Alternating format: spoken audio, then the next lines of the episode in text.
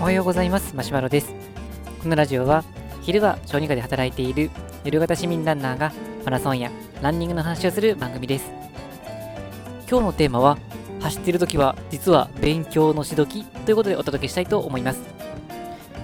えっとですね走ってる時皆さんって何をされてますでしょうか？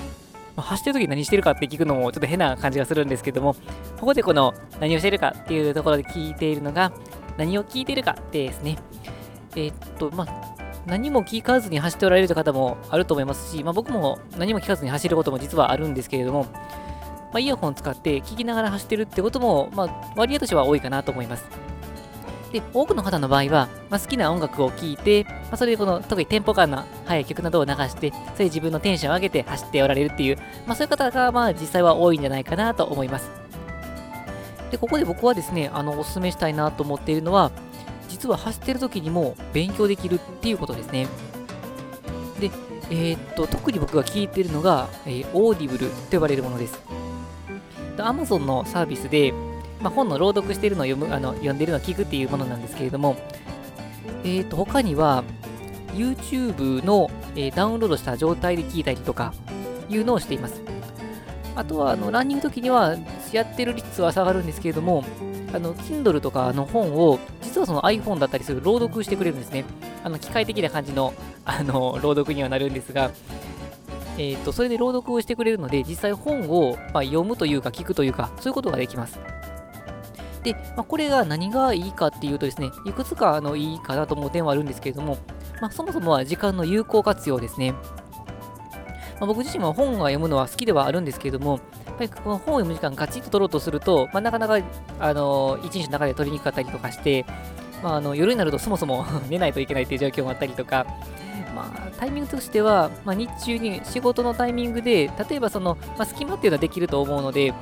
あの僕で言うと外来してるときに、外来が立て込んでるときはもちろんもう1秒も時間はないんですけれども、たまにこの狭間でポツンとこう数分だけ時間が出るっていうことがあったりするので、その時にまあさっと開けてこの本を読むということをしたりもします。ただ、まとまって時間を取るっていうのは難しかったりはするので、本を読むのは好きと言っても、なかなか最近本を読むペースっていうのが、あのー、ゆっくりになってしまっているので、これをこのランニング中にやってしまおうという作戦ですね。で、この Amazon の Audible であれば、まあ、プロの、あの、そういう読む人が、ナレーターがやってくれますので、非常にこう綺麗に聞こえますし、で、あの、Kindle をこの iPhone に読ませるようにしたとしても、まあ確かに最初慣れが必要ではあるんですけれども、あの、ある程度このわかる、そんな感じで聞けますので、一緒に勉強することができます。で、そうすると、単純にこの本に触れる、情報に触れるっていう時間が増えてきます。あと実はランニングしているタイミングっていうのもあのいいかなと思うポイントが2つあって、1つが走っている、体が動いている時にこのインプットするっていうのがメリットです。例えばこの、まあ、読む時のスタイルっていうと変かもしれませんけども、多くの人がイメージする本を読む時のスタイルっていうのは、まあ、座ってる時かなと思うんですが、まあ、座ってる時っていうのは、実際血液の流れっていうのが実は滞るんですね。やっぱりこの歩いてたりとかすることによって、まあ、筋肉が動くと、その筋肉の動きによってこの血液を押し出して脳にも血流は行くんですが、座っている時っていうのはもう足は基本的に動かしてませんので、足に溜まった血液が脳になかなか行かないという状況があります。まあ、そうするとよく経験があると思うんですけど、昼休みとか特にそうかもしれませんが、まあ、座ってると眠くなるみたいな感じですね。まあ、特に僕は中学校とか高校の授業中には経験はしておりますが、ああっていう感じですね。で、なので、あの例えばのメンタリストの DAIGO さん、まあ、僕結構好きなんですけども、あの人だったりすると、自分の書斎にそもそも椅子がなくて、いわゆるスタンディングディスクで仕事をしてたりとか、場合によってはそのあの足踏みのですね、あの昇降機を使って、もう足踏みしながら会議をしたりとか、いうふうにしたりはされてるんですが、そうすることによって、頭の血流を促すことによって、まあ、集中力を保つというものです。で、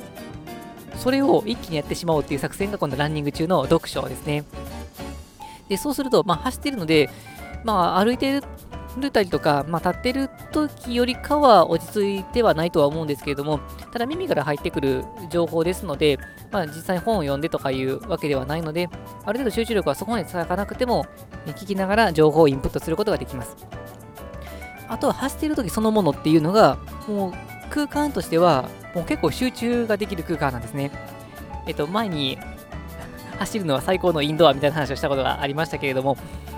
走ってる時っていうのは、まあ通常は一人で走っていると、周りから声をかけられることもないですし、で、そのまま走り去っていくと、まあ別に他の周りの目を気にする必要もないので、まあ、ある意味こう一人の部屋で、まあ、静かにいてるっていうのと、まあある意味似ています。で、そうすると、何かこう集中を遮られるものがないので、目の前のこととか耳のことに集中することができます。まあ、読書の最適な環境を想像すると、誰にも邪魔をされず、静かに一人で本を読むっていうことを理想とするならば、走ってる時っていうのも、ある意味その理想に近いかと思います。まあ、ということを想定すると、時間の有効活用しつつ、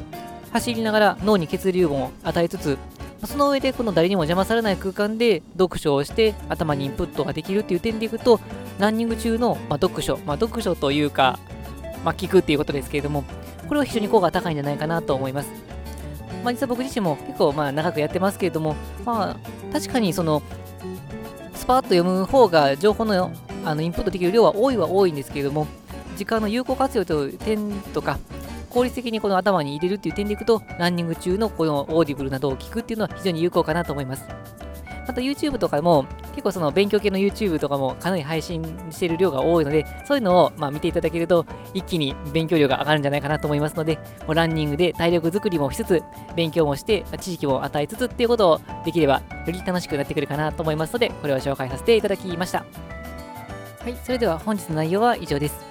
このラジオではこのようなランニングに役立つかもしれない、そんな情報を日々配信しています。また僕自身はブログや Twitter などしてますので、よければチェックしていただけると嬉しいです。それでは、え運動をして、そして知識も蓄えてということで、いろいろジョギングを楽しんでいきたいと思います。それでは、さよなら。